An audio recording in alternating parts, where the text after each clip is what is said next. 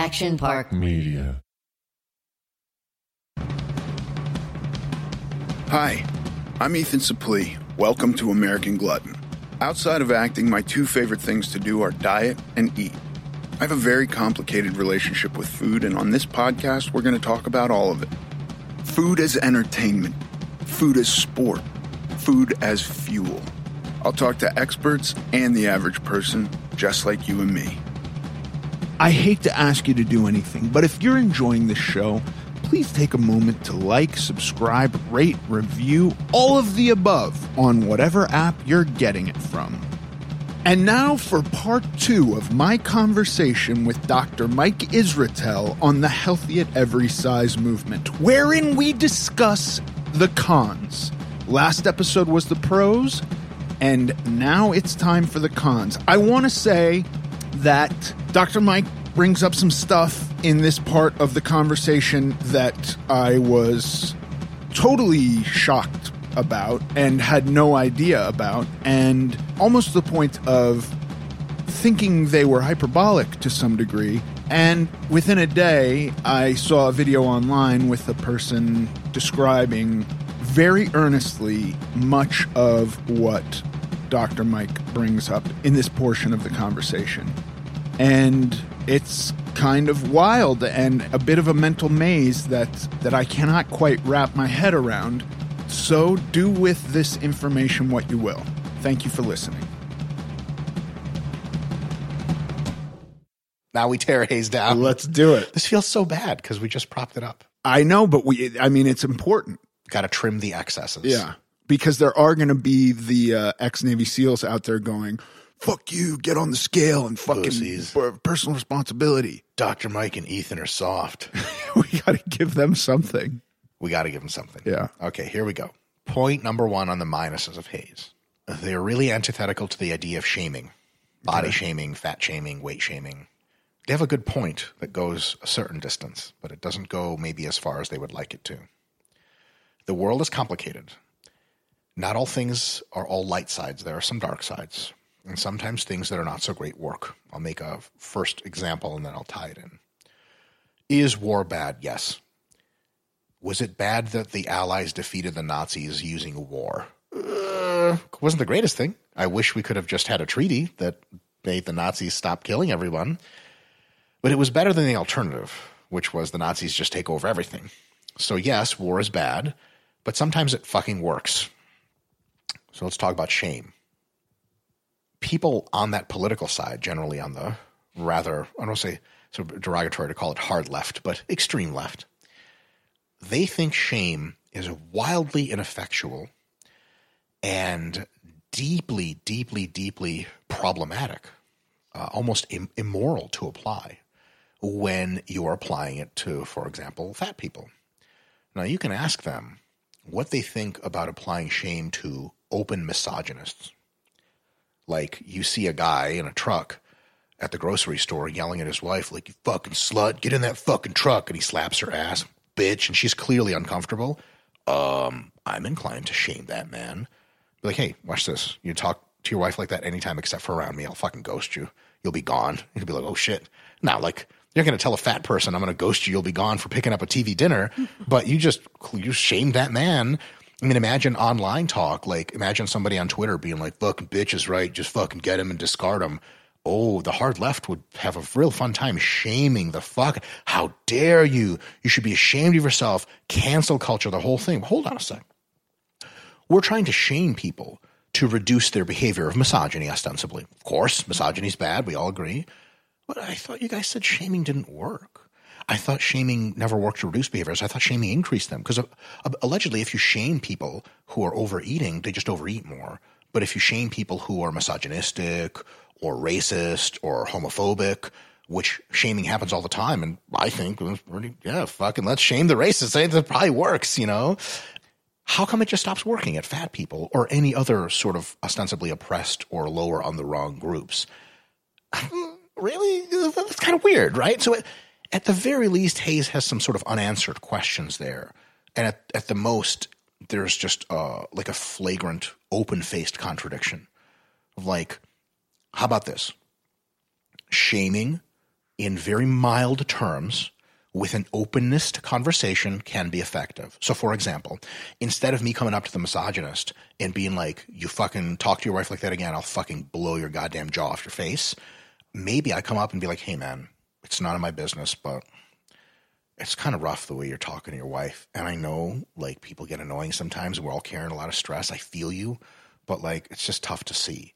Now, there's definitely a shame element there, but also welcoming openness, kind of like, hey, let's talk about this.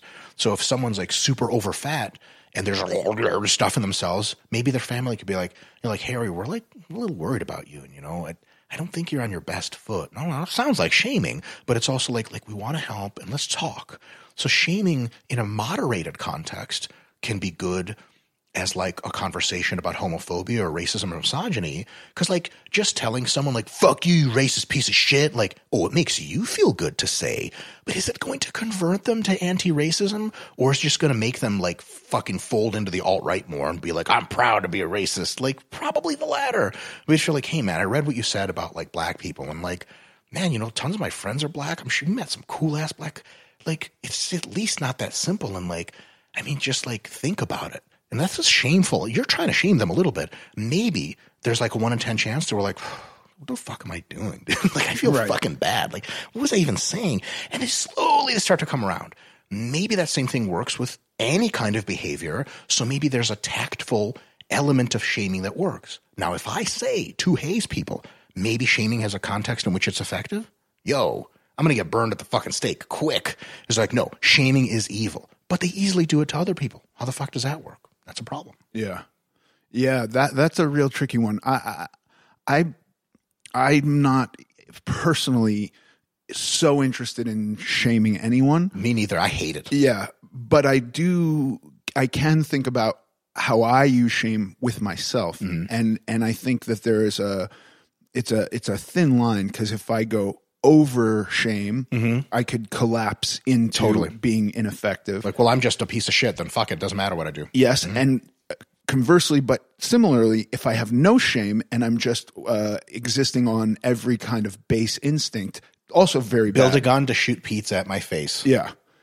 So for me personally, with regard to myself, I think shame is a useful tool. Moderated, yeah. intelligent, middle road. I imagine if you're if you're tied up in the idea of shaping society, which I'm also completely uninterested in doing. Agreed. But if you have ideas on how society should function and determinations on how you want to implement that, I think no matter what, you're using shame as a tool. You may be, and it may be a very effective tool. And if you think your social goals are very important, you will use every effective tool. Right. And yeah, the reduction of obesity is fucking important, man. It fucking ghosts hundreds of thousands of people a year before their due time. Maybe if shame works in a contextual way, we can open up our toolbox to it. Because just just saying nope. I mean, can you imagine that applied to homophobia? Like some guy like at a fucking Walmart like sees two guys holding hands. He's like, I don't like your kind around here. And you like puff up your chest and like, I'm gonna go talk to that guy. And your friend's like, Hey, no, no, we don't shame people. Like, what the fuck? Yeah. we, he's shaming those people. Yeah. Isn't that bad? So it's kind of like, you know, yeah, there's times where shame would be effective, but of course, shame that has an openness to it it's communicative. It's like um like a second grade teacher that's the first person to sit you down and say we don't hit other people. She's not like if you ever hit someone again, I'll fuck you up, or you know some crazy shit like that. Ruin your life. She gives you an out. She's like Billy, you're a good student. You're like, yeah, we don't hit other people because that's bad. Do you understand? Tell me you're not feeling ashamed. Right. I mean, it's just that thought experiment. oh my god, the teacher fucking hates me. But she's like, I know you're going to be a good boy from now on. That's true. And you're like, oh, God, there's an out. Thank God. Yes, I just want to be good. Like that is effective shaming, and it probably fucking works with, in some cases, with some people, with being overweight and eating behaviors and health behaviors and so on and so forth. And we should be open to it for some people that works. You brought up earlier before we started talking a lot of people have messaged you, formerly very overfat people that are now much, much leaner and telling you like, yo, bro, shame fucking worked for me, man. I wouldn't have done shit unless like my uncle or my mom or my brother was like, dude, what the fuck are you doing with your life? And of course, maybe they could have said it more effectively, but we can't say shame doesn't work. And the HAES people just want it to not be a thing. They want shame to be off the table completely. I wish it was that I fucking hate it. You do too. It's a fucking icky concept. I'm never going to shame anybody. Like when I have kids, my wife's going to do all the shaming. I'm incapable of that shit.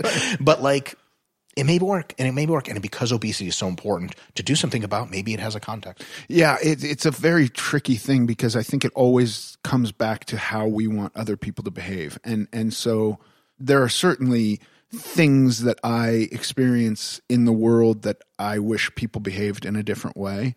And, and, and then, and then I go like, I don't recall having many, I, I mean, I definitely had some, but I, I felt a lot of shame when I was morbidly obese.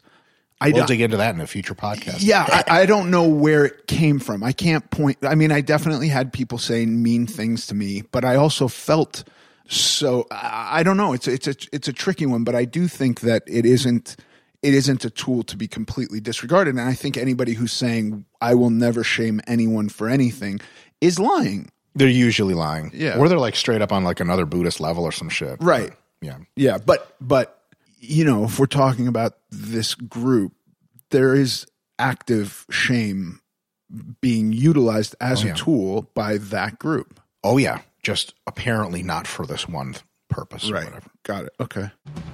Don't go anywhere. We'll be right back.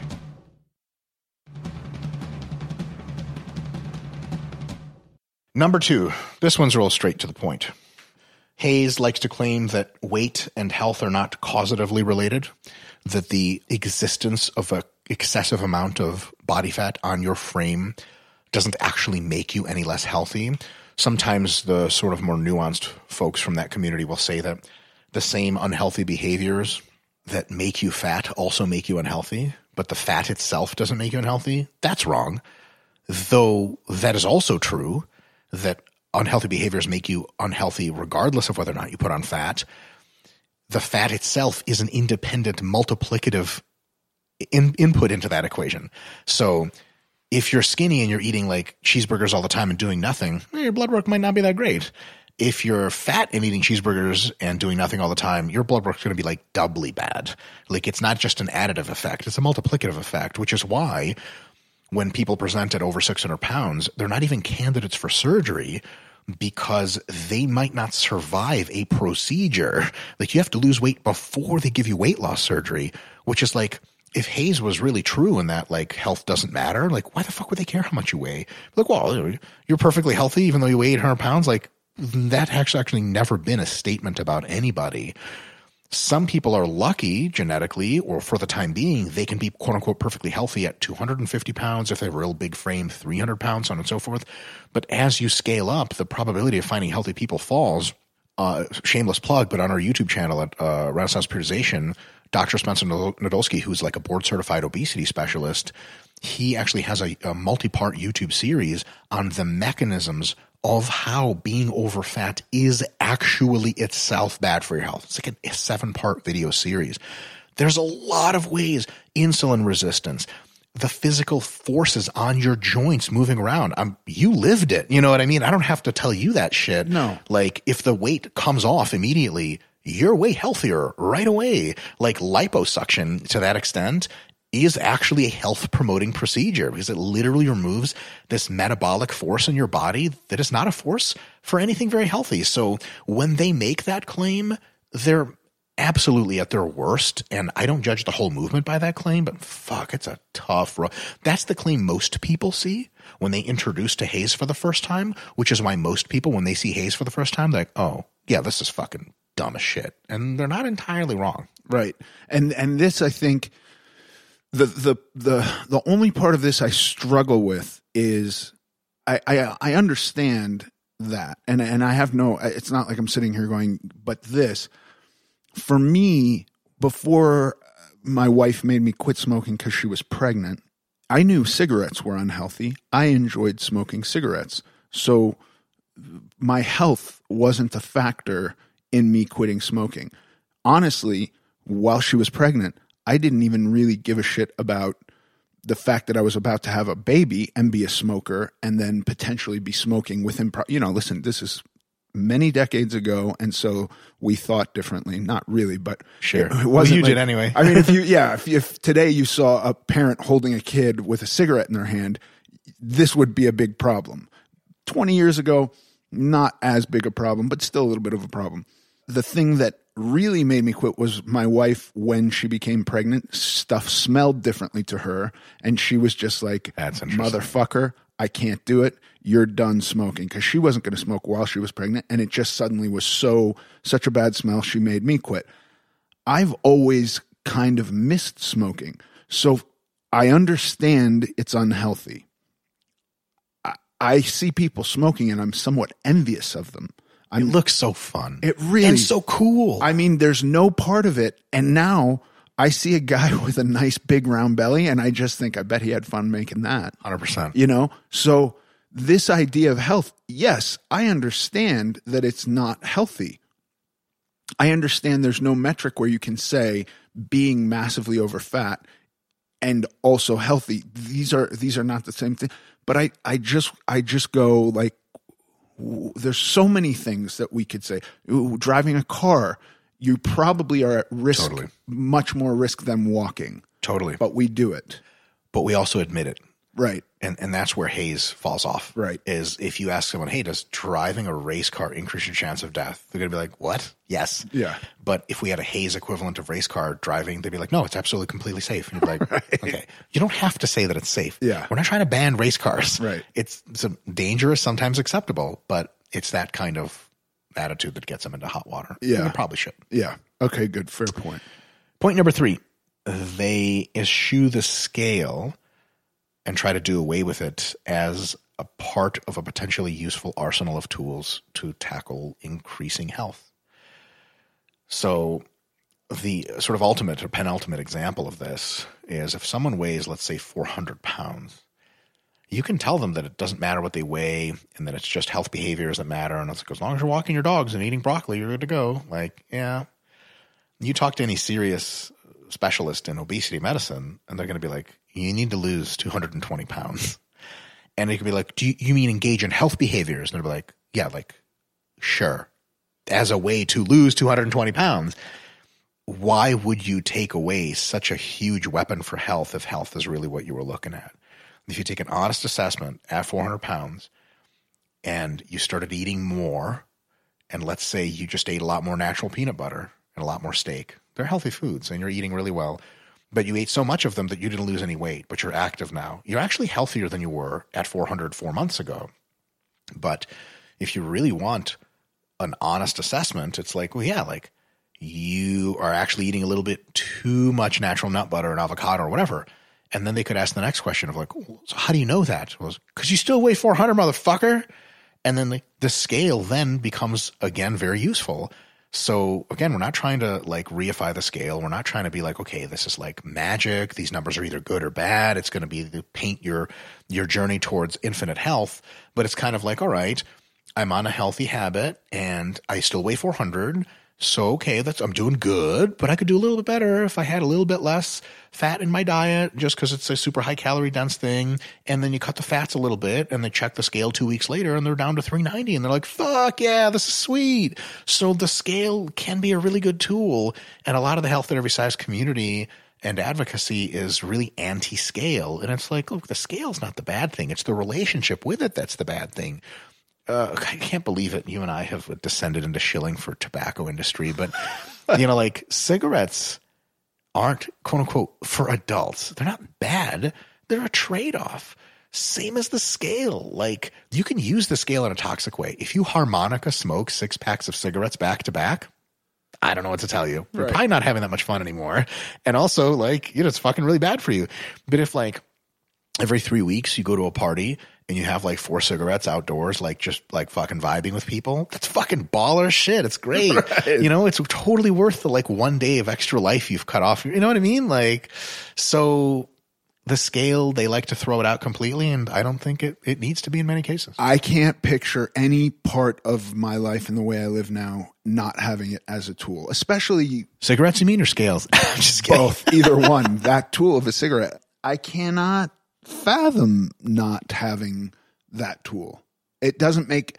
You could do it without the scale. It'd be real tough. A lot of mysteries, maybe even more self doubt. I mean, look, the reality is now I'm using it to plot a chart over the course of weeks and months. And so, you know, I understand if you're getting on the scale, if you're not changing your life and you're getting on the scale and you're just doubling your sense of worthlessness, yeah, maybe try to change a different habit before you get on it again. 100%. But yeah, it doesn't make any sense to me to get rid of that. To, to categorically throw it away. Yeah. If the scale's bad, like, okay. it's just a thing. It's just a thing. Yeah. Yeah. It's almost the, similar to the discussion of like, um, you know, like this is something you and I have talked about before, but I think a red herring for anarchists and libertarians, folks like you and I are more inclined towards liberty. Like I've seen people be like, you know, the militarization of police is really bad. I'm like, yes, but I think it's more important like what they do with their military. Like I'm inclined to believe that the police in Alabama circa 1955 were not at all militarized. They look like almost like uh, they were like barely armed versions of British cops today. They had like a baton and a hat.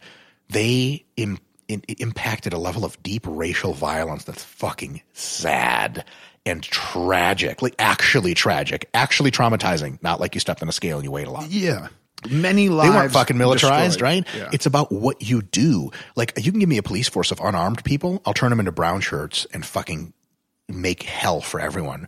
You can give me a fucking SWAT team that sits in the clubhouse, lifts weights, and occasionally snipes a person who's holding a knife up to someone's throat, and that's all they do. They don't fucking you don't have to oppress society with the SWAT team, you know? So the same way is like the scale can be used to make you fucking miserable, or it can be used intelligently or not at all. But to say categorically it's bad, it's like saying like, you know, like, oh, should we allow cops in LA to have machine guns? Like, no, categorically no. Like, what if there's a guy with a machine gun shooting people? I want the fucking cops to have one, you know? Yeah. It's, but people don't like mixed bags. They don't like the trade offs. yeah. Fair point. All right. Point number four is, I suppose, more sociological and political. Point number five and six are even more, uh, even more political. So I hope you're ready for this. I'm shit. ready. They're the ones making these claims, so I'm just I'm just trying to bat at them a little bit, bat Yeah. at them with the stick. So point number four is the claim that um, I'm going to say this, and some folks listening are going to be like, "There's no way that claim is being made." Some of these get a little bit absurd, which is probably why they're wrong. Um, is the claim that people are fat or sick, uh, fat slash sick, because of a lack of health care, primarily, or a lack of health care from attention, or lack of attention from healthcare providers. This is a lot. to I, I don't understand. Oh, oh, oh, yeah. understand. Oh yes. So, uh, you'll say, "Hey, I think you know a higher level of body fat makes you unhealthy," and the response for some some HAES folks is, "No, no, no, no. Fat people are a discriminated class of people, and when they come see their doctors about typical health problems that would arise in anyone, the doctors." Defer to their weight as the sort of onus of what is being discussed and ignore the underlying health problems that, that could easily be remediated with various other things like more specific medications to them, uh, recommendations for food and lifestyle, things like that, orthopedic devices. And by doing that, that's why fatter people are less healthy, is because there's this distraction of their body weight that takes medical attention away from the real problems causing their lack of health which is fucking totally wrong because number one, if you are over fat, the doctor has a good fucking point about you being over fat probably is contributing to all that shit that you came in for. Second of all, if you are considerably over fat and of low physical activity and older, uh, age 35 and 40 and above, you get into medical problems that older, active, healthy people don't see until their 70s. And that's the real problem. It's because of the overfatness. So, for example, someone could say, like, well, you know, my doctor's not treating my diabetes appropriately. He's just telling me to lose weight. We're like, first of all, they always apply medication bandages first. Uh, almost in every case. Sometimes you get like a real flagrant piece of shit doctor that's like, well, just lose weight and come back. Almost never happens. So that's how you get Like massive before they give you insulin, they're just saying try which- losing which weight. is I almost never going to happen, Yeah, right? yeah, so yeah. first of all, it's, it's kind of bullshit to begin with. Like maybe you go to Forrest Gump's doctor from 1950s or some shit like that, where he's smoking in front of you. I don't know. I don't know where that You've got happens. an A1C of 15. Like, just lose weight. Fine. Yeah. Yeah. Try this keto diet. Yeah. So first of all, it's not really clear that that happens a lot, and second of all, like most people who are not because the claim is that the obesity isn't actually making the lack of health. It's that the discriminatory actions of medical professionals refusing to treat your real conditions that's causing this poor health. Well, people just don't fucking show up with an A1C of 15 to the fucking office when they're 45, which is unbelievably rare. And in people that are very, very overfat, it's fucking unbelievably common. Like there's a fucking elef- elephant in the room and it's the hyperadiposity that's causing all these problems. So that idea of like, and like, I know it took you a little while to understand what I'm saying. Dude, the first time I read these claims, I was like, what is the actual claim being made here? That seems like a that like the mental gymnastics bizarre to get to that position. Hundred percent, hundred percent. So again, HAES has lots of good stuff. We've mentioned that earlier in this episode. And some of the stuff gets a little little wacky. I, I, yeah. I mean, I, uh, I, I, at some point when I was doing keto, a very dirty version of keto, if that's what a good word for it is, my cholesterol skyrocketed, and I was on the cusp of my, my doctor was like, "Listen, you got to come back here in two or three months, and we're going to take this again." And you need to change the way you eat because you're ready at this point for statins. And here's all the side effects to statins. a lot. And yeah, and it was like, oh, I can continue doing what I'm doing and take statins, or I can change. I was overweight at the time. He wasn't saying just lose weight. He was like, change the way you eat. And Right. as a byproduct, you'll lose weight and your cholesterol will go down. Don't go anywhere. We'll be right back.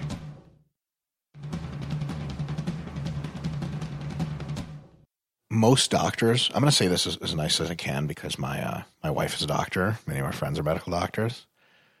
Most doctors have a bedside manner which borders on the machine like. You've been to plenty of doctors. Sure. they're not exactly the most compassionate people at all times. And they also don't really have any hidden agendas. They just want to fucking. The number one priority is that you don't drop dead right in front of them. And the number two priority is that you don't drop dead in the next proximate sort of amount of time. Right. They're very well taught. The medical establishment teaches triage and differential diagnosis real well so that they just want to get to two things. One, what is the most proximate thing we can do right now to make sure you're not going to spill over? So, like, if you have an underlying problem of blood pressure, they may try to get at that cause, but the first thing they'll do is be like, here, take this blood pressure medicine so you're not fucking currently dying right now as we speak. And then we can talk about deeper level stuff. Nowhere in that thread, or un- unbelievably rarely, is some kind of nefarious, sociologically driven intent to try to get you like alter your external appearance. Uh, Doctor be like, you know, if you- if you've got a nose job, you ugly piece of shit, that would really help your blood work. Like, they don't give a fuck how ugly you are. They don't care about you hardly at all. I know it sucks to admit, but like, there's no like agenda where doctors want you to be fucking skinny. Like, dude, no, half the doctors I've ever had were fucking fat. Like, I'm the skinny guy compared to them. And they- like, it's just not a thing en masse. It's not like there's this conspiracy in the medical profession to be anti-fat people and to trick them into losing weight purely for cosmetic reasons and sociological conformity in a, in a way that's not even helping their their health. Doctors only care about your health. And I'm not even trying to like, you know, give doctors the the old, you know, intellectual blowjob here. I'm almost using that as a good and bad thing. It's great because that's their job, and it's sort of not great. I don't really mean not great, but like they don't care for you as a human. They don't have any ulterior sociological goals. Flying fuck if you're fat or skinny. They could give a flying fuck because as soon as their shift is over, they drive their BMW like over a homeless person or some shit. Fucking doctor, right? Like they there's no underlying like well you should really just try to get thin does that happen? Yes. It's rare. Has it happened in the past? More. Eh, 1970s doctor? I can believe it. Like well you know marge you're really overweight that shit just doesn't fucking really happen anymore much. It's so rare. I just don't understand why it has such preeminence in the conversation. It's shocking to me that it has any place in the conversation. Also, because I- I imagine most of the most common ailments that human beings get today could be addressed by losing weight. tons. It's a fucking panacea man Yeah. and for the doctor not to tell you to lose weight is absolutely a dereliction of his duty like if i had a relative well i do uh, So their thing is actually don't tell people to lose weight Oh, hell yes, it is. Uh, But like physically, that's what they advocate. as a metric for health? Oh, it's considered a, a uh, maybe not even a microaggression. Definitely an aggression to tell people like you need to lose weight. Yeah. I did not know. Oh that. yeah, no, it's a thing. Yeah, I would like for it to be a more moderated movement, but unfortunately, it's just not. Yeah, so a lot of extremes. All right, so there's that. Okay. The next one Am, is I- am I nervous about politics? you should be. Okay. so. There seems to be this uh, thing where folks with extreme opinions need to escalate the level of extremity so that people maybe pay attention to them more, or maybe they can they confer that they like this is a real serious problem. There's been a trend in the last several years in this area of scholarship where the supposition has been proposed that fat phobia, uh, which is itself an interesting term, so I don't think anyone's really afraid of fat people. They're just whatever you whatever. There's certain there's certainly that thing in society where people think fat people are icky and gross. That's that's definitely a thing, and it's it's itself gross. There's a supposition that that is rooted in white supremacy and racism. How's the connection? Well, there, you know. Ethan, I'm glad you asked because that's where the explaining stops and the yelling usually starts. So, is this real, Mike? Ethan, This is HAES. This is a part of it. Okay. oh yeah, oh yeah. Oh boy. So um, uh, there's a couple of points that there is some some arcs of validity. People of West African descent tend to um, males of West African descent, in, including most African Americans in the United States, on open ended questionnaires of preference for body type of their mates when they're heterosexual, choose on average larger individuals. So they, you know, in, in plain talk, they like them thicker, which, you know what I'm saying, I feel is fucking 100,000% correct, but that's not my job. My- you know, one of- layer in my of- own preferences here. One of my teenage kids called me thick, and I was like, "What the hell does that mean?" You little motherfucker. what are you saying to me? I don't even understand it. But that was the first time Yeah, I heard there you go. Yeah. uh, this this Yeah. thing, and I was like, "What does this mean?" And she sure. was like, "Double peach emoji," Yeah. and this like, I- again, I don't understand I don't what the know peach what you're reference saying. is. Yeah. it's like the explanations get further away from the reality. Yeah. But yeah, so it's also probably true that in a sort of a state where food availability is high, people of West African descent tend to get a little bit thicker, specifically females. The males is a more complex story. No, I saw it's a National Geographic on this where women either as part of a dowry would put on weight. Totally. Yeah. Yeah. So, and that's not just typical of the West African cultural enclave. It's, it's actually, there's a bunch of other cultures across the earth that do something like that. And of course, there's other cultures in which thinness is really much more prioritized and prized. So, in during the times of, let's say, after slavery, prior to civil rights reform in the 60s, there was an almost infinite amount of racial negativity hurled at black people in the United States. And um, racist cocksuckers will, and this is the misperception. The perception here is that they noticed that uh, black women specifically were heavier, and they used that somehow insidiously as, as a point to buttress the foundations of racism. That's not what happened. When you're a real racist asshole, you use anything and everything and even make shit up about why you hate someone because you just fucking hate them. And you'll say whatever it takes and sh- even shit that doesn't make any goddamn sense. Oh, take Jews, for example. There's like a fucking claim that Jews have like horns or whatever. What the fuck? Like what? Like, okay, yeah, Jews haven't all done excellent things throughout history. All the racial groups have done their good and bad. But fucking horns is just nonsense, right? Right. There's no validity to that whatsoever.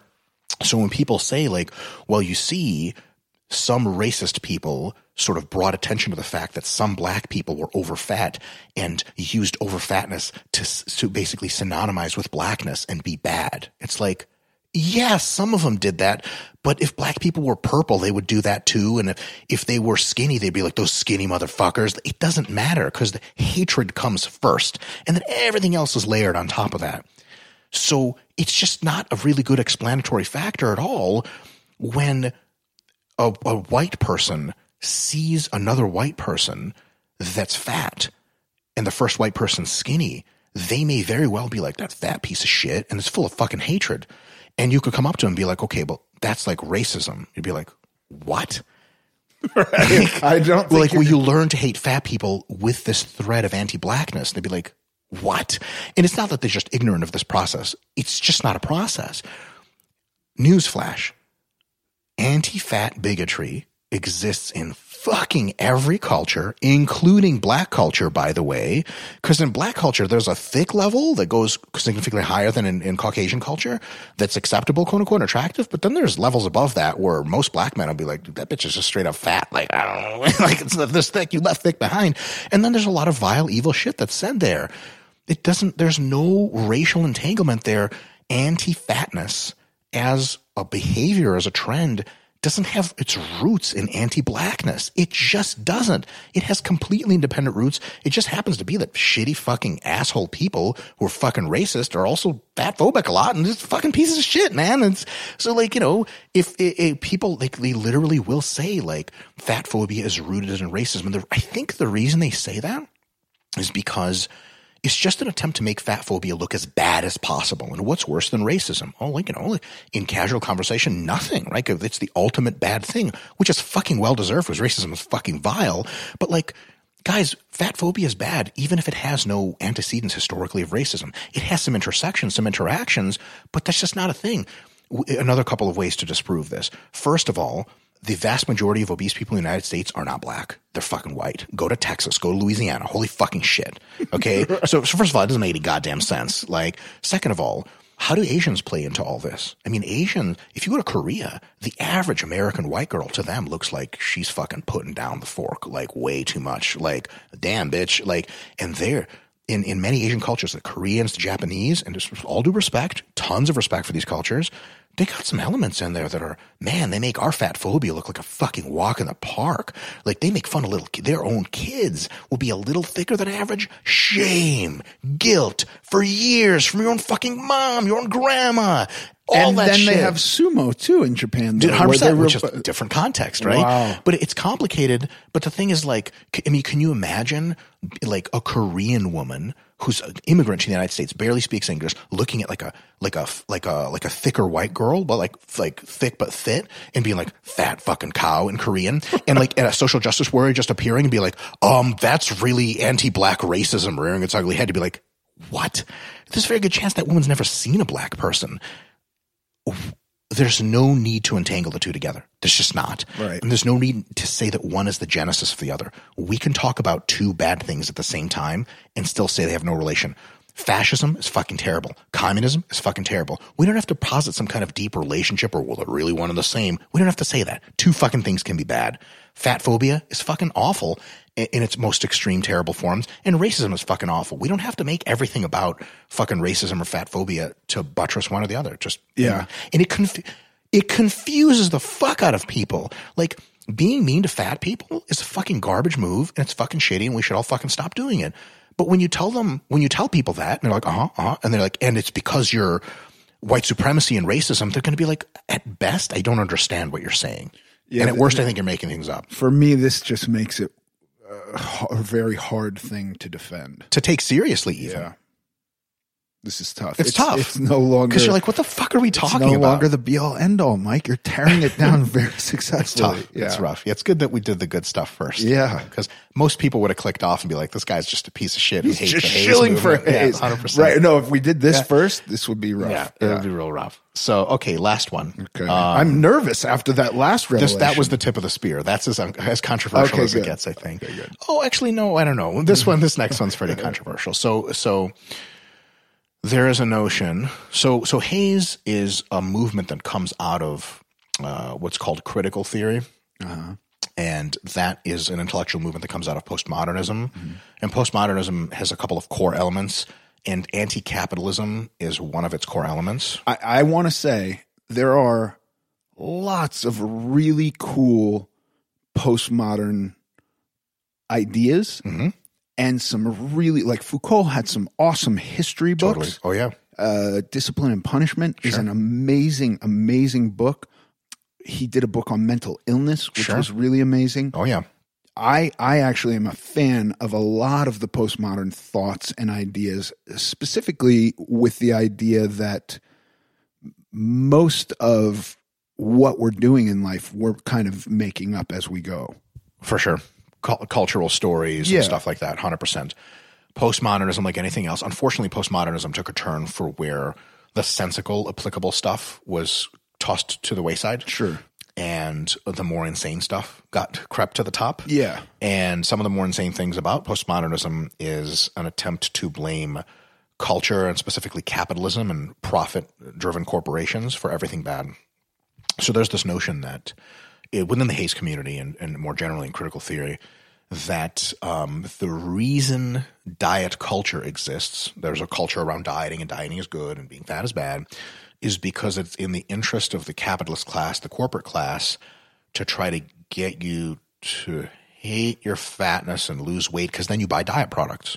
Like you mm-hmm. buy diet industry stuff, like buy this pill, buy this exercise bike.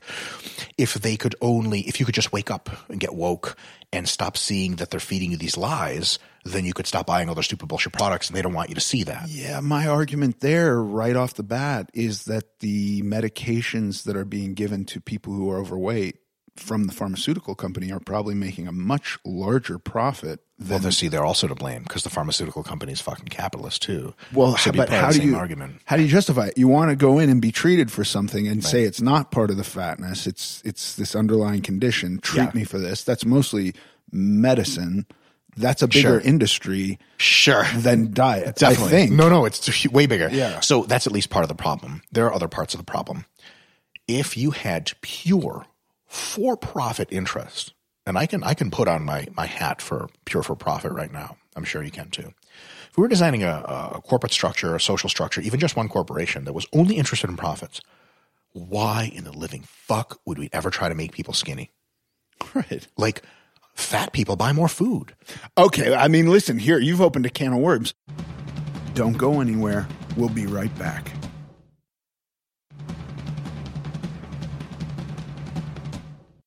I do think many, and I, do, I, I don't actually know, but I do think a lot of a lot of diets that I've done present to me almost as the nefarious auto mechanic.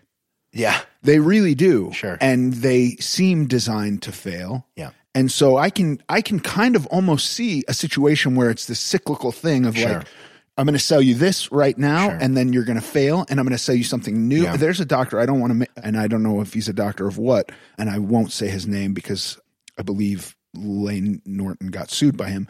I I don't know. I, I don't know if that's fuck out of that. But there was a period in time where he was selling the fact that vegetables were poisonous, uh-huh. and Duh. and di- diets needed to be pre- predominantly meat based.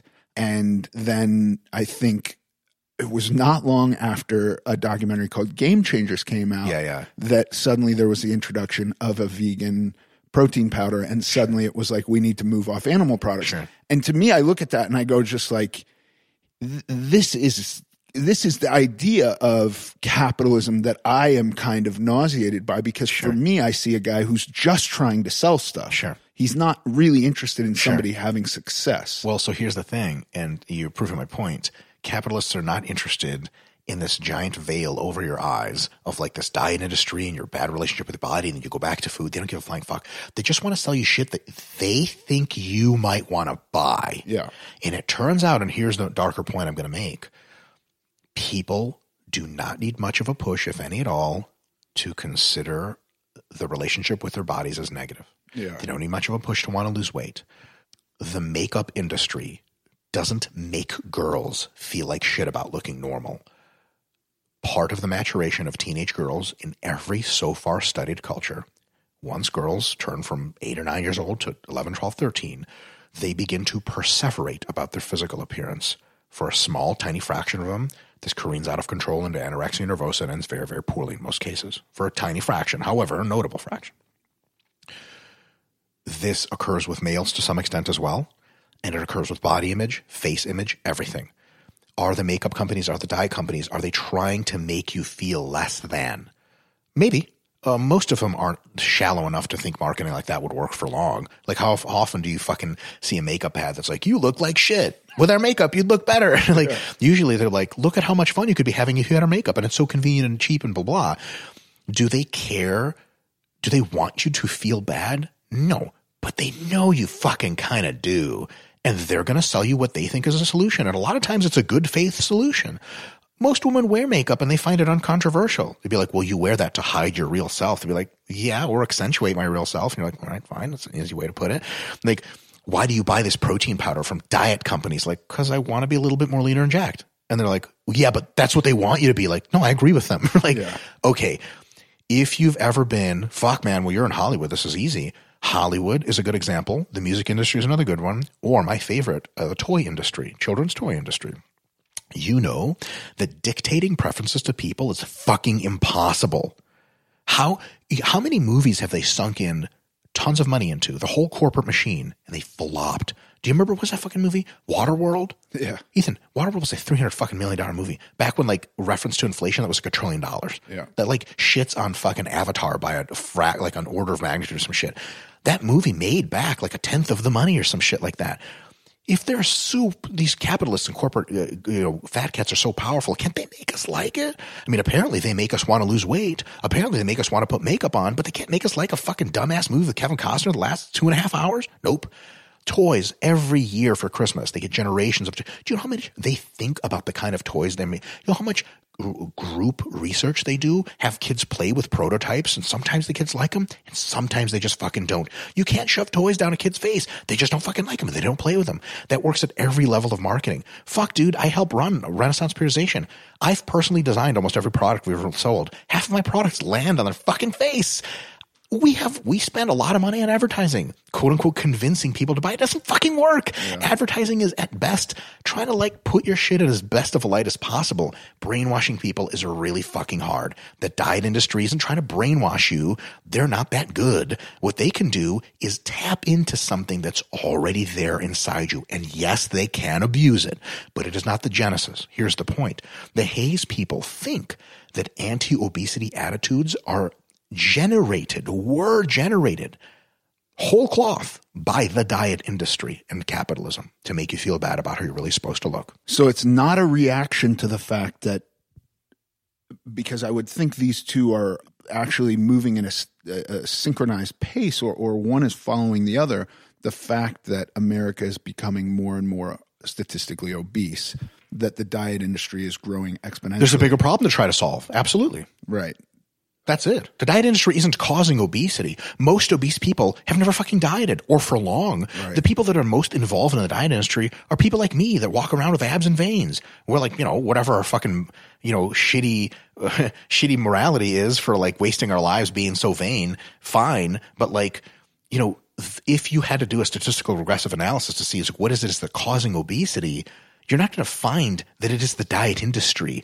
The people that are the most obese have the most intractable problems, they're as far from the diet industry as you'd ever fucking see. They're not drinking kale smoothies and having binges of food on the weekends. Their entire life is a fucking binge. There's like, you take the average super fat person from Texas, you're like, it was, it was hardcore dieting and fitness attempts that put you here. They'd be like, um, what? Be like that's that's what led to this. Be like, "Mm, no. Be like, so what led to your obesity? Like, I don't know. Food tastes fucking great, and I don't give a flying fuck. And that's the politically incorrect explanation for the vast majority of obesity is tasty food is fucking amazing to eat. It can almost be sort of addictive like and drug like. And fitness, especially when you've gone down the path of obesity and inactivity for a long time, is fucking hard. You no longer identify with it. It's going to take your favorite foods away from you, and that fucking blows, and you just don't want to fucking do it. it, it it's, it's, also, it's almost like this: like, why are some people like um, really into drugs? I, I know it's super crazy, and this is something I don't tell you in uh, anti-drug education in school. I never heard it. Drugs feel fucking incredible to take. I don't ever tell you that.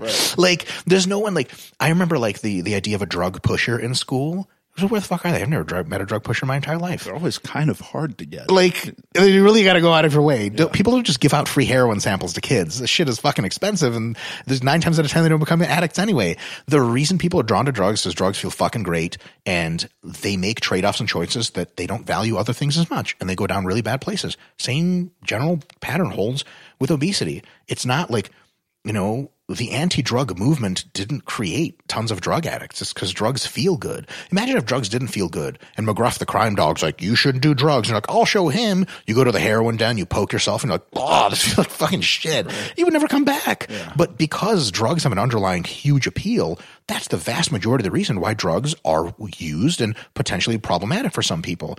Just like tasty food is fucking great to eat and a super real talk fucking relaxing and sitting around feels fucking great, man. Can we just fucking be open about that? It feels fucking great to just sit down. You have amazing food. It's super cheap. It's super tasty. There's infinite variety, and you have all the opportunities in the world to sit down because we don't have mechanized labor anymore, basically. Of course, there's going to be obesity. And it's not because the diet industry tricked you into some shit. Are they always there to help as best as possible? No, there's a lot of charlatans and pieces of shit. But there's some kind of conspiracy by which the diet industry caused obesity? Fuck no. Fuck no. For a tiny fraction of people, their journey into obesity began with terrible dieting experiences. But a lot of that also is correlative. Like, people say like I tried to lose weight my whole childhood and then I became obese. Like the reason you had to try to lose weight is because you had the genetics in your childhood to become obese anyway. You were probably going to become obese anyway. Now, of course, you found really poor ways of dealing with it, but that's a far cry from being like the diet industry at a sociological level engineers obesity into our culture. That's bullshit. I, I it just doesn't seem uh, logical or possible. I guess it's possible if you really stretch their old imagination a lot. I don't fucking know, man. It beats me. I, I, I mean, it's that's wild. This it, the obesity thing, crisis, whatever you want to call it, the the state of obesity in America is impossible without the amount of wealth that America has. Totally. because if you go to a poor country, there is no Yeah. obesity. They would love to be obese. It's just not in the cards for them. Yeah. Food costs a lot and they have physical jobs and, and all this other stuff. Obesity is predominantly caused by unbelievable, unbelievably cheap, easy to make, super delicious, infinite variety foods with a low physical activity output. Those are the fundamental underlying cause of obesity. There's other layers to that. And the fitness industry has some good and bad roles to play. But I would say the fitness industry roles and on average good uh, maybe like a 60 40. 60% of the fitness industry makes things better, 40% makes it worse. But that's a far cry from there's people in the HAES community that literally legitimately think the the fitness industry, the diet industry is maybe the genesis of obesity, and if not the genesis, a huge genesis node of obesity. That's wild. Yeah, it's it's uh, oddly off the mark, unfortunately. Okay, so HAES, I think, is like salt. You need a little bit But don't eat a whole can of salt. because you'll die. Sure. This From is, HAES. This is what we've discovered. Totally. So I have eight quick ways forward. Okay. and I'll rat them off quickly if that's okay. hear 'em, yeah. And- all right, sweet. So, HAES, we certainly heard some good stuff. Then we heard some not so great stuff. Then we heard some insane shit. So, I didn't know about oh yeah, the insane no, yeah. shit. So it like, got this real is shit like. I wish I was making up, but I'm fucking not. And depending on who listens to this podcast, you could get a lot of flack for the shit I said. Because But I mean, if if that's really a part of it, I I I just don't know enough about it. But if that's really a part of it, that's wild. yeah, oh yeah. Yeah. So there's a lot there, right? So what do we do if we just want to intelligently, effectively, compassionately approach the problem potentially of over fatness, obesity, and a lack of health? Well, here it is. I have eight points. Point number one, um, thinking positively and having an I can win and I can do this mentality is fucking better than in most cases than thinking negatively. Like, don't think of yourself like, oh my God, I'm a fat piece of shit. Maybe try thinking about like, hey, like I can get into fitness. Maybe I can do that. You know, like forget about the negative shit and just focus on the positive. Like when you train for boxing the first time, you don't think, oh my God, I suck at boxing. You think like, I'm going to try to learn boxing. Can you imagine showing up for like a Muay Thai class in like Austin, Texas or something with your hipster friends? And like your first thought is like, I blow at this. Like, what the fuck is wrong with you? We're doing this for fun. like you go to a salsa dancing class, like, oh man, I'm so bad at dancing. Like it's just not effective. You're not going to be get good. You can be like, all right, two step. I'm going to learn two step. It's easy. It's just two fucking steps. Yeah. And then, and then it's just, it's just really good to have that attitude. And you and I kind of know this, but we meet a lot of people that don't. And the folks listening to this podcast meet a ton of people that don't. So if you see someone negatively approaching these things, maybe try to give them a little bit of a boost. Like, hey, like, have you thought about looking at it from like, a, hey, like, I, maybe I can have a little victory here kind of mentality. Yeah. Point number two it's a good idea for folks struggling with it to work on contextualizing the scale and using it properly. The beginning of that context can be no context at all, if need be, but towards the middle of someone's weight journey, they can start to implement the scale intelligently. And then eventually, by the time that they're down at a weight that they consider sustainable and healthy for their level of trade off, they can have a completely, perfectly healthy relationship with the scale. I think it's possible for most people. And the attitude of, shut up and step on the fucking scale and suck it up, stupid, because not everyone's there yet. And the attitude of throw the scale away or like smash it with a hammer is also fucking stupid. So, Yeah. Good. with me so far? Oh yeah. All right. I'm in. Number three, perhaps some mild contextualized, fundamentally compassionate shaming uh, that opens up conversations is potentially effective at the margins uh, for behaviors uh, that are related to health. So if someone is smoking 10 cigarettes, you know, at the dining room table, maybe the other people in the room are like, mm, you sure smoke a lot of cigarettes. Right. And they could be like, look, guys, we've talked about this. I don't want to fucking have it. This is my trade off. Then this is the last time you talk about it. But if that person's like, yeah, I know it's kind of bad, right? You're not going to be like, no, there's no such thing as good and bad. You could be like, yeah, it's kind of gnarly, you know? Like, have you ever thought about quitting? And then, and then it's a beautiful conversation that eventually leads them to quit, right? Yeah. So that we don't want to just throw shame away completely, but we definitely want to sort of detoxify it to some extent Yeah. That kindergarten or that second grade teacher example I gave earlier of shame of like Billy, we don't hit other people. She's she's on your side, but you know you did something wrong. Right. Shit like that. It's unpalatable, true. You and I don't like shame, but unpalatable things tend to work. Like, you know, the Nazis were defeated with fucking shitload of death and warfare. It fucking had to happen. Yeah. Number four, support and cheering for health and weight loss goals is a great thing. So people getting behind you and being supportive and you being supportive of other people is fucking sweet. So instead of seeing a person on a magazine cover that is like fat and being like that piece of shit, or like this is worse because you don't get to comment on magazine covers, but like someone on Instagram is like over fat and they post a picture of themselves like doing fitness. You know, like the incel comments on Instagram are like some vile sometimes, like that bitch. Like, hey, hey guy, like do you think you're helping her saying that? Uh, I don't know. Like, like, I got it. You're entertaining yourself at the expense of another living, breathing human's emotions. Sweet. But I think, you know, we all have inclination sometimes to see a fat person and be like, ugh. Like, maybe we could say something positive. Be like, hey, like, I see you're fucking training. Go get it. Go fucking get it, girl. Yeah. Get that shit. And all of a sudden, they feel like they're welcomed into the fitness community. Like, when I see, I make a point to do this, and it now comes naturally to me. If I see very out of shape people in the gym, and like I look, I don't know how many people listening know what I look like, but more or less like a human tank or some shit like that. uh, clearly, I belong in the gym. I'm like a chameleon. I could just disappear into a squat rack and it just look like I belong there. Um, whenever I see people that are very out of shape and look like they don't, um, not familiar with the gym, and they're kind of like using equipment, wide eyed, and kind of looking around. If I ever catch their eye, I always smile at them, and, like do a thumbs up or talk to them a little bit, like "How you doing?" Like you, you, you, like you like this machine? And like, I don't think I know how it works. I'm like, oh no problem, let me show you. Just make him feel welcome. You know, welcome. The gym is for everybody. And I think that's a fucking great thing to do. Like whether or not you think fat people are evil at their core or whatever, or, or you think that we should never, you know, bring attention to fatness. Is just being nice is a fucking good thing. Yeah, and, and I think the the other side of this is what I've seen a few times recently, and why it even has been in my mind at all is seeing stuff like um, Adele or Lizzo, who Lizzo's my, my favorite. I love Lizzo. She's the fucking shit. I, I love Lizzo at any You gotta shape. get her on the podcast. I'm trying. I'm trying. She's what you know. She's There's a couple layers of agents between you and Yeah, someone Lizzo- like that, right?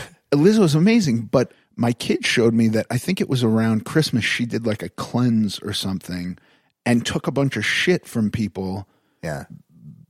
And she was just like fuck you because she's. Lizzo. Yeah, and that's doesn't give a great. fuck. But I just like to your point of like encourage people and be nice. Like, Yeah. why would you? Sh- why would you shit in the same way that you, you're you're a dick if you say something nasty to somebody who's actively trying.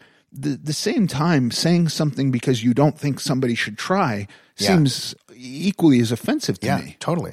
Like, yeah, we don't agree with cleanses or whatever. Like, if she was, her, her and I were tight, she was like, I did a cleanse. I'd be like, yo, word up. Did it feel good? She'd be like, I don't know. Do you think it works? I'd be like, yeah, I think there's other shit that works pretty well. Right. And then two years later, after that conversation, she'd be like, I can't believe I ever did that cleanse. I'd be like, oh, you know what I'm saying, girl? I was, I was with you the whole time. Yeah. We all do weird shit every now and again. Yeah. It's not like, oh, you did a cleanse. You're fucking evil. Yeah, no, but th- there were people who were like Idiot. anti because she's a pillar of self Sure. love. Why are you trying to change yourself? Yeah, Like, why don't you get the fuck like out of my face? Yeah. I could be anything I want. How Right. about that? Dude, and that's a really good point. That- Adele lost weight, took Dude, flack for yeah. it. Like what? Like if she lost weight and wrote a whole thing about it, like an article about like I used to be fat and that's bad and I really apologize for it. I wasn't a role model. To the younger generations, skinny's the way to go. I did it with cocaine. Signed Adele. Yeah. That's problem. Right. But I'm pretty sure she just fucking lost some weight and she was like, ta da. And she was happy with Yeah. how she looked and Yeah. she took a picture. That's all she did. Yeah. What the fuck is wrong with being fucking lean? Yeah. There's at least as few things wrong with being leaner as there is with being fatter. Like if she gained some weight, like when, and that's what with Adele, how did it start? She was over, like overweight or whatever. And fucking pieces of shit were like, I can't believe she's fat. Like, yeah, is her job to be skinny or to sing with the fucking greatest voice of three generations combined? Like, Right. I think it's the latter. Yeah. Also, I think you can buy and sell your house as a joke and make you homeless. Like, Your your your fucking comment on like, Instagram is meaningless. Yeah, like he, she doesn't have the time to comment on Instagram because everything she does that isn't recording artist involved wastes hundreds of thousands of dollars an hour or some shit. Like you've proven by commenting on Instagram that you're worthless compared to her, right? That's how it is. So more of that positivity and letting people just do their own thing. Amazing. Point number five, if you're on a weight loss journey or a health journey, when you hit milestones, feel free to be proud of yourself because some of that some of what HAES says is be proud of yourself anyway, which is fucking baller shit, like respect. But also some of the HAES people, like with the Lizzo doing a cleanse, like if you lost weight and talked about it, they'd be like, um, like, why are you proud of that? It's like, I fucking did it. It's a good thing, I think. And I get to be proud of it. And and then there's the other psycho alt right side, which is like if you lost from 275 to 250 and you're proud of it, they'd be like, fuck are you proud of? You're still fat. Like, um, what? Like, it's okay to fucking, and a lot of people think that in their heads. They have that alt right side of them in their own heads, and they don't allow themselves to bask in the pride. Like, I'm going to call you out on your own show right now. You're one of those people, man. You are in fucking ridiculous shape. You have fucking straight up abs. And during that whole photo shoot, you were looking at Jared and I. You're like, I don't know. Does this look good? Are you guys sure? I'm like, bask, motherfucker. Bask. I- it's I- tough. I- it's tough. it- it's it's it's a it's listen. but you know you should be doing it. I do, and I and I work on it actively every day to Oh, try to yeah, feel that way. I think there's um there's definitely a mental game there, and it and it's and it's something I know to be true, and I totally agree with what you're saying, and I try to do that, but I don't always feel it honestly. Yeah. I don't always feel it honestly, but it's good to encourage in others. And it's good. Like, uh, Jared and I have, uh, like friends that we lift with, uh, and they're just our friends, friends and our coworkers at RP. And they're like, like a third or half of our strength and size because they're fucking normal people, but they look incredible. And they've been making these crazy strides. And one of them will like PR on the squat and like, whatever, like we can overhead tricep extend that fine. But he'll tell us and we're like, dude, Dougie, that's the fucking shit. And he'd be like, because he's Korean, uh, he'd be like, no, man, it's nothing. Like, I'm, I'm a nobody. We're like, Dougie, what the fuck's wrong with you, bro? Like, you squat more than like, you know, 85% of all the guys that'll ever get in this journey. Your legs look incredible. You've been making these gains. We're legitimately proud of you. Like, yes, you don't squat as much. As who gives a fuck? We're proud of you, not us. Yeah. like, when someone way more fit is proud of you for being a little bit more fit, I think it puts it into context. Like when we tell you we think your arms are big, that's got to hit you in some sort of way. Like you probably think like these guys are lying. I think you're lying. Hollywood shit. Let's be It's- honest. but Ethan, like, but we're fucking not, bro. Well, I will say there was a, something uh, I thought was funny on Charlie's Instagram recently. a fun place that is. Oh, it's the best. I, and and by the way, I don't know how he takes shit from people about what he posts, and you do too, all the time. about the food. Charlie claps back a little more than I do. He does. It's fun. I half the time I look at the food and I'm just like, that looks fucking delicious. Yeah. Charlie was posting sausages and bread, and I was yeah. like, oh my I god, could eat that. sausages! I haven't had sausages in a while. Yeah. How do I do this, Charlie? Is this yeah. real? Can I have this too? And he's Yeah. like, yes, you can. Here's the bread. Um, but there was somebody who po- who said something like, "Fucking RP, just post unappetite." Ap- appetizing food as a, Yeah. like a number one and then another kid responded to that guy like well rp's really helped me get lean Yeah. and then the first kid Yeah, said I to the saw second kid something like fuck you you can only squat 185 and i was like ah, i'm gonna go look at this Yeah, I saw that. i looked at both squats the lean kid who could only squat 185 and who knows if that's that's just what he had Sure, first that video day, right. his squat was flawless Yeah. his ass was quarter of an inch off the floor Yeah.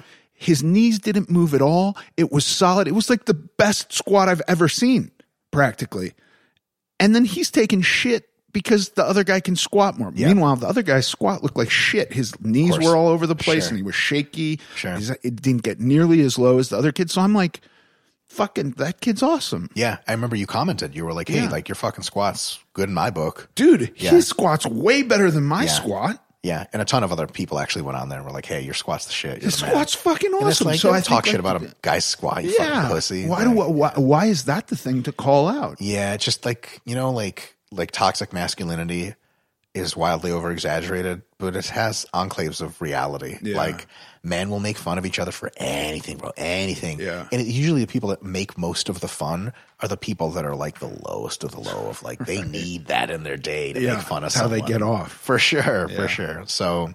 Definitely recognizing when you've hit a milestone, even if it's not the world record of everything, is a fucking good thing. It should be encouraged. Yeah. Um, number six, moderate goals, maintenance phases. We have 10 other podcasts you and I've done about that. Like, don't try to lose all your weight at once. If you find yourself in a position where you're like, okay, I'm significantly over fat, I need to change, remember, take your time, take it slow, take it easy, do maintenance phases. There's no rush because some people have this moral imperative that when they find themselves in a position where they're like, I'm, I'm overweight and over fat, I'm bad. I'm evil. I need to get the fuck out of here as soon as possible. It's a fucking journey. It's kind of like, um, you know, if your plane crashes in like uh, the Himalayas or something, and you find yourself pretty okay, and there's like some supplies scattered. You don't go, oh my god, I'm at the top of the Himalayas, and start screaming, running down as fast as possible. You can slip on a piece of ice and fall a thousand feet and die you look around the plane and see what supplies you can scavenge and you say, okay, I'm going to walk like X number, 100 feet. Then I'm going to set up this tent we had in the plane. I'm going to spend the night. Then I'm going to walk down another couple hundred feet, whatever. I'm going to sh- shoot some flares. There's a fucking plan. It's a fucking long journey. Um, a lot of people find themselves in that plane crash scenario where they're over fat and they're age 38 and they're like, I got to lose all this weight as fast as I can. And we all know where that goes. Fucking nowhere usually. Yeah. So. Yeah. Point number seven, second to last, uh, habits, habits, habits, habits, habits. And this is something Health at Every Size is very good about. Your habits get you into health. Your scale doesn't. Your scale is only an indicator, not the progenitor. You're eating better foods. You're getting more sleep. You're smoking fewer cigarettes, Ethan. God damn it. I know. I need to I'm quit. supposed to say yes on, on the audio, but really no. Uh, but shit that you actually do makes the good stuff. It's not the watching that makes the good stuff. So that's point number seven is a really good reminder. Like it's the habits. Like if you have gone from 240 pounds to 200 pounds and you maybe have another 30 pounds to lose for your frame, if your habits are great, you're well on your way. And if someone's like, yeah, but you still weigh 200, it's like, that's nice. You know, it's all about habits. A, a real good coach, if he knew you went from 240 to 200, wouldn't be like, well, I'm still at 200. That's bad. A real good coach would be like, what kind of habits are you working with? And if you tell them and you're like, wow, this is really awesome. This to be the easiest client ever. But if you, if you went from 240 to 200, and this is actually a situation I've been in many times, you have you inherit a client that went from 240 to 200 and they did it in the worst ways possible starving themselves shitty relationship with food binging blah blah blah over exercising if you have another client who went from 240 but just to 230 and they have great habits built up one of those is going to be way easier to coach than the other and it's not the person that's like you would think a health coach would be like oh 200 this is easy just 30 pounds more. 230 fuck that's 60 pounds. No hell no. It's all about habits. Because if you have a person that's lost weight with shitty habits oh my god you have a two factor job. Factor number one is get better habits. Factor number two is get them shits restarted to get them to lose more weight because they might regain it for a while rebuilding good habits. Habits are everything. And a lot of people focus too much on how much they weigh or what they look like right now and not enough on building deep habits Yeah. I am. I'm a big proponent of these things. yeah. Um, and then um, number eight is kind of like the sort of the final cherry on top of what I would consider adulthood, true emotional adulthood, which is uh, do what you want, look how you want, be how you want, uh, do what's good for you and your well thought out long term goals, um, not for anyone else or anything else. Because a lot of times people get onto body composition journeys, um, relationships with their own appearance, with their own value, to try to like look like people on Instagram or YouTube or fashion magazines or just their friends. Like Casey has all the friends, and if I just look like Casey, I'd have all the friends too. Like Casey's going to do Casey. You got to do yourself. You're never going to be exactly like everyone else. Funny enough, Jared Feather was asked like what his like what physique he wants to most look like in the pros, and he's like, "What the fuck? Nobody. Like I want to look like myself, except better." Now Jared's genetics, I'd say that too, but he's like, I take inspiration from some physiques, but I'm, not trying to model my physique on anyone. So like at the end of the day, if you're in a position where you're over fat and unhealthy, there's only one fucking reason to get healthy. It's you. If you want to do it, if you think it's worth the trade offs, if you want to start nice and slow, fucking sweet. But if you are doing it for any other reason, somebody made you feel bad on the internet, that's not going to last. And it's also going to be pretty toxic. So. Yeah. This is amazing, Dr. Mike. I feel like we've cleared up all of my questions about healthier healthy at every size. It just means you have to get more questions next time. I have to get more questions, and I think it's uh, I think it helped me have a point of view about this because I I really was struggling with it, looking at that that picture and, and not not really understanding necessarily where the um the intention was behind it. Like, what are we doing here? It's all very good intentions. Yeah. And that's the that's the biggest feather in health at every size and, and movements like that. Their cap is the intentions are all excellent. They're really just super fucking compassionate, sympathetic people that are just trying to fucking do good. And they've seen a lot of bad and they've seen a lot of fucking hate. And they just don't want to fucking deal with that shit anymore. And I understand that one thousand percent. And a lot of their good points come from that. But good intentions don't always equal good outcomes or good pathways, processes, or good ways of understanding the world. And I think that first we have to get as close to the truth of what what re, how things really are as possible, even if we are left at the end of the day holding our own smoking gun. Like, why are people fat? Because people fucking like to eat food and don't fucking like to exercise. Like, but I have the fat smoking gun in my own hand now. Like, no shit, but now you can put it down. Like, if you point out an evil capitalist executive as the one with the smoking gun, but you really have it in reality still, this, you're gonna have to you're gonna have to drop that idea sooner or later to have full effect. Because if you take if you make let's say we took health at every size, the most extreme folks the most seriously possible, and instantly made a moratorium on any diet culture advertisement, period. Can you imagine that? Like a law that says fitness industry gone. RP, take apart your books, disassemble, you're not a company anymore. Layne Norton, gone, out of a job, gone. Everyone's illegal are we really to think that obesity will become better in the next five to 10 years? I mean, if we don't, I, I mean, l- look, uh, it just seems like a very bleak idea. Very bleak idea. So let's be realistic and say, look, there's toxic shit that the fitness industry does that we should do less and we should call out uh, in a compassionate way with uh, an emphasis on improving it. We should call it out but there's also some shit we have to call out ourselves for and some uh, admissions of why overfatness happens and what its health risks are. There are like, so real quick, uh, like health at every size likes to say that, you know, you being really overfat isn't making you healthy. Ethan, who the fuck is that helping, man? That's what I, that's what I mean. At the end of the day, I don't understand. Yeah. I don't understand the intention behind that.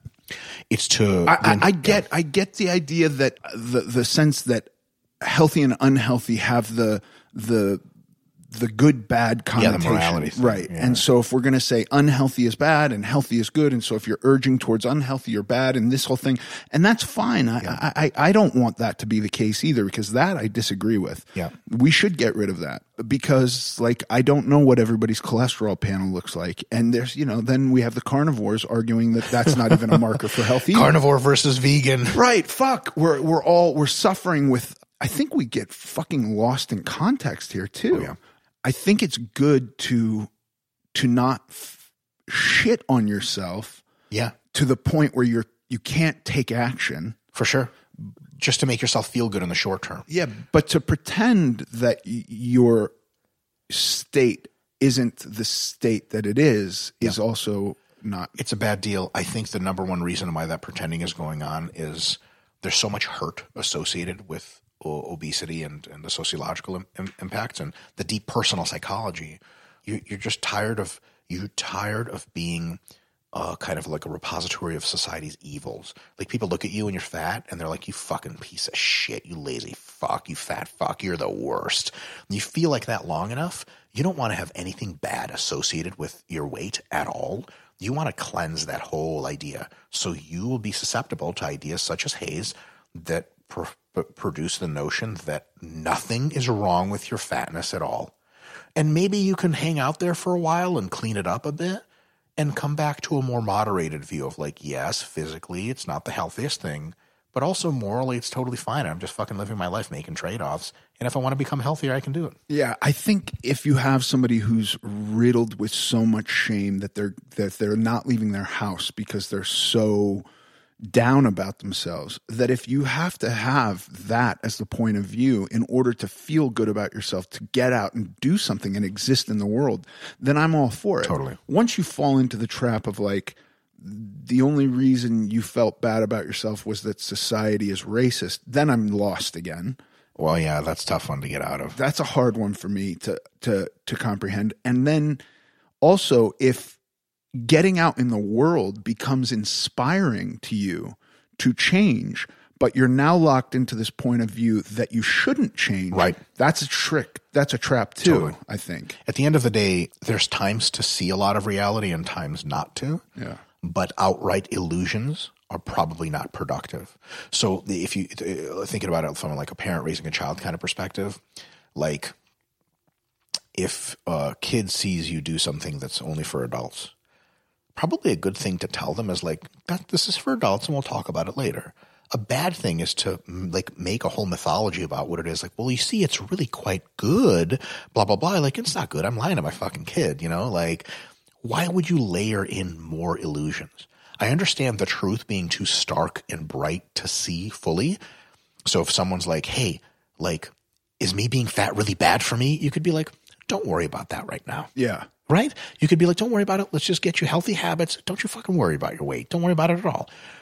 But you don't tell them like, nope, your weight's totally fine. I mean, god damn, you got to remove that layer later anyway. Yeah. Might as well not put it up. anecdotally, it really did happen that way for me. I felt like a piece of shit and had no, there was no inspiration to, I wanted as little to do with society as possible.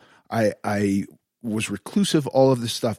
The minute I felt good about myself, it wasn't very long before I suddenly was making decisions about the future that involved physical goals. Interesting. And so I can completely see that correlation of like, number one, let's feel good about ourselves. I'm all for it.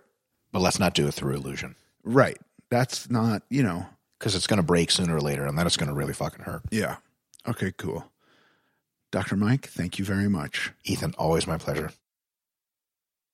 And now for the Q&A. This is a question from Todd. Hi Todd. He says, I'm listening to the setting goals episode, and it got me thinking. I'm 11.5 pounds away from my goal weight, and people keep telling me now that I'm so close, it's harder to lose. What are Ethan's thoughts on that? I kind of think it's crap because how does my body know what my goal weight is and how close I am to it? Fair point, Todd. I think that your body has no idea what your goal weight is. That's number one. So I'm with you there. But I think that I, and and by the way, I don't know how much weight you've lost. Maybe you started off having to lose 12 pounds and you're now at 11. And so there should be absolutely no issue losing more weight. But if you've gone through massive weight loss, and I forget how that was defined 50 or more pounds, right, Paige? I think so, yes. So, if you've gone through massive weight loss, the more and more weight you lose, and here's the here's the deal, and this is another reason why I'm such a big advocate for maintenance periods is if you diet in a straight line, the longer you diet, the harder and more resistant to dieting your body will become. Your body, while on a diet, thinks it's starving the end result of starving is death. Your body is fighting against this. Your body has no idea that you have a goal weight and you're going to stop. And I'm sure if it knew that, it would happily just get you to that goal weight like nothing was happening and then say, okay, can we chill out? Give me more food. But if you're doing it in a kind of a, a straight shot, the longer you remain on a diet, the harder the diet will become. Your body is literally going to fight against this state, this state of dieting. So, yes, it can be harder. I again, I don't know how much weight you've lost. I don't know if you've done maintenance periods. The maintenance period allows your body to recover from the stress of of withholding food. And then it thinks like, hey, we're okay. All the hormones chill out. Everything that's fighting against the diet is now back to the baseline. And if you've maintained, you haven't gained any fat. So then when you go to diet again, your body actually gives up the fat more easily. That's another like super solid reason to think about maintenance periods. If you've lost 100 pounds and you have 11 to go, I would by all means suggest hitting a maintenance period. The maintenance period is you got to be as diligent as you are on your diet. It's still a part of that. You're you're learning what to eat to maintain your weight. It's it's a lot of work. Then when you go to lose the, the next 11 pounds, it will be much easier. Or you just fucking do it and that's great, you know? You you can certainly do it. Thank you for your question, Todd. If you have a question you would like me to answer on this program, please submit it to AmericanGlutton.net. Thanks for listening to this episode of American Glutton. I'm Ethan Suplee, and as always, joined by my chaperone, Paige Dorian. Follow us on Instagram at American Glutton Podcast. Sincerely.